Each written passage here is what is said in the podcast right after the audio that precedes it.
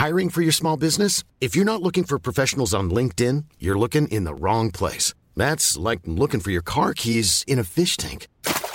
LinkedIn helps you hire professionals you can't find anywhere else, even those who aren't actively searching for a new job but might be open to the perfect role. In a given month, over 70% of LinkedIn users don't even visit other leading job sites. So start looking in the right place. With LinkedIn, you can hire professionals like a professional. Post your free job on linkedin.com slash people today. It's that time of the year. Your vacation is coming up. You can already hear the beach waves, feel the warm breeze, relax, and think about work. You really, really want it all to work out while you're away. Monday.com gives you and the team that peace of mind. When all work is on one platform and everyone's in sync, things just flow wherever you are. Tap the banner to go to Monday.com.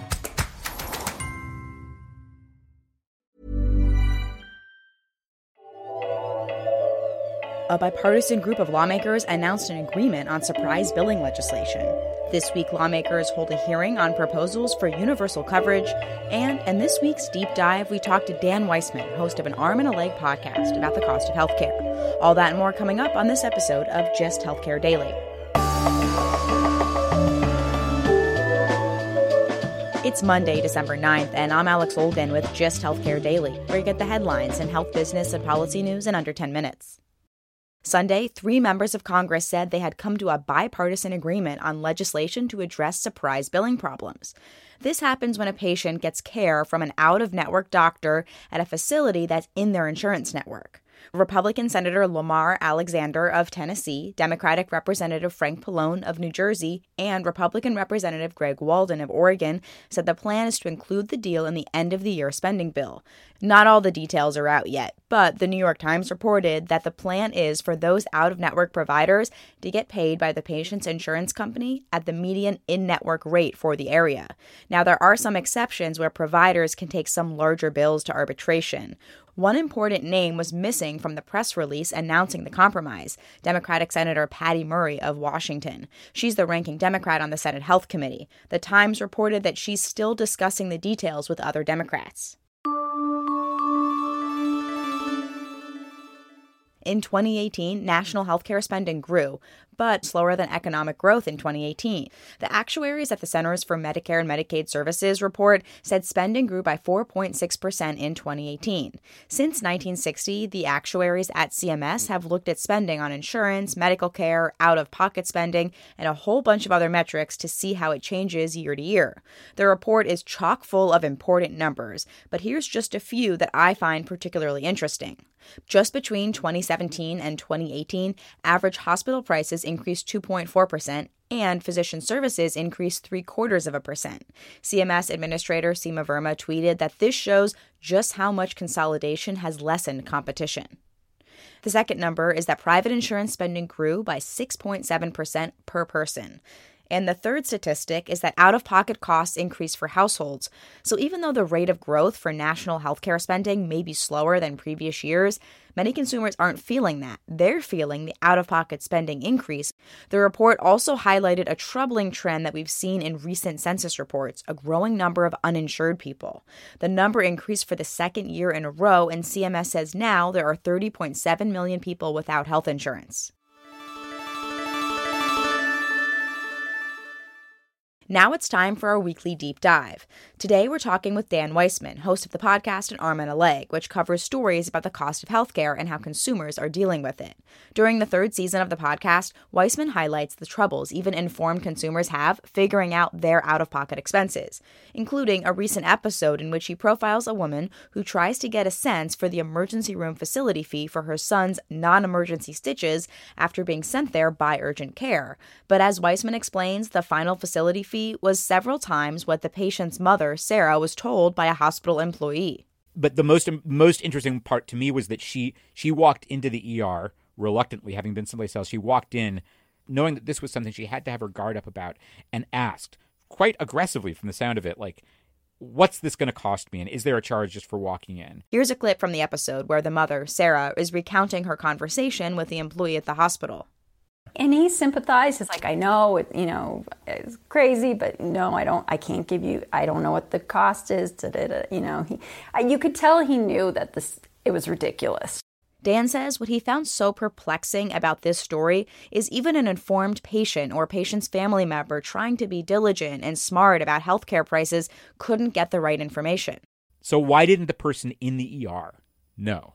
Not just like what why didn't they know the right answer, but why did they even like have a wrong answer? Like what happened there? Weissman said he wasn't out to answer the larger questions behind why facility fees exist and why they vary.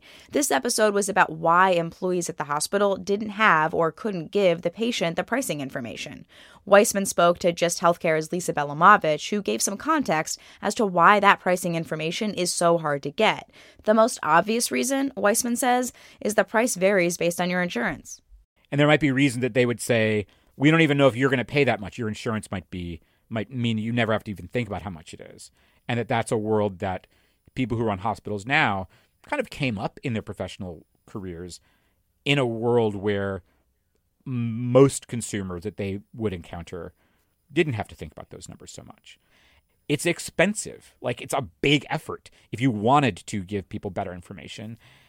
And the state of the art is not a system where even the hospitals that have invested the most would not probably have been able to produce a good answer on the spot.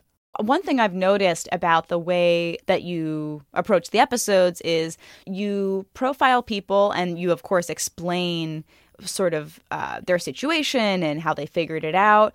And how do you balance deciding how much to dig into the why? There are a couple of different kinds of episodes that we do in some ways, two or three.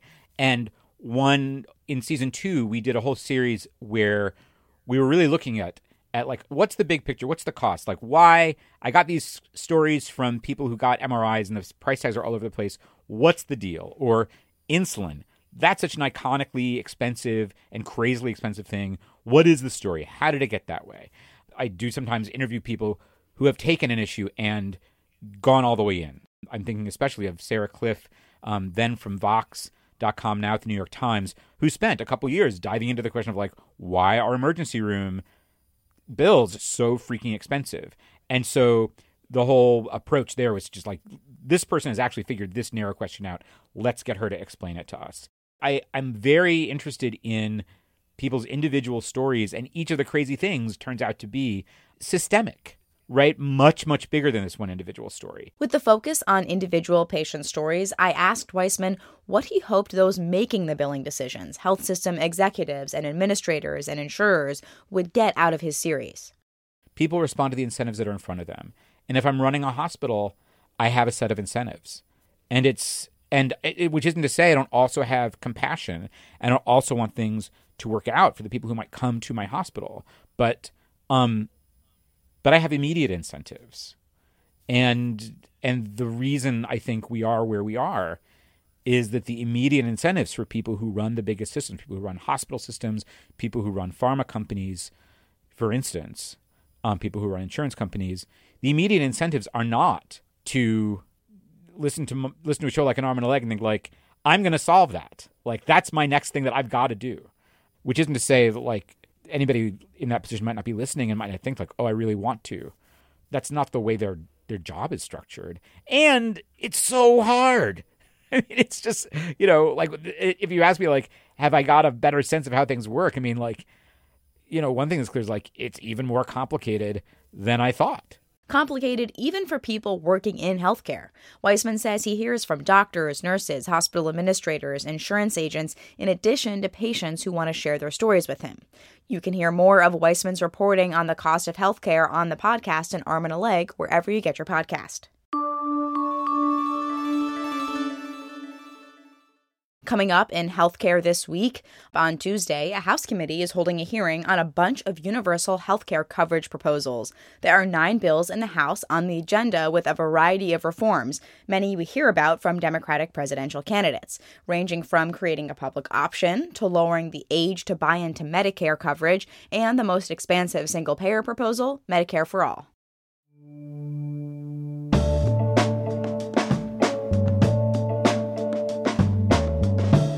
Thanks for listening to Just Healthcare Daily. I'm Alex Olgin. Let us know what you think of the show. Leave us a review or rate us in whichever podcast app you're listening on. And you can check out more insights on healthcare business and policy news on justhealthcare.com. Just Healthcare Daily is an independent production of Just Healthcare.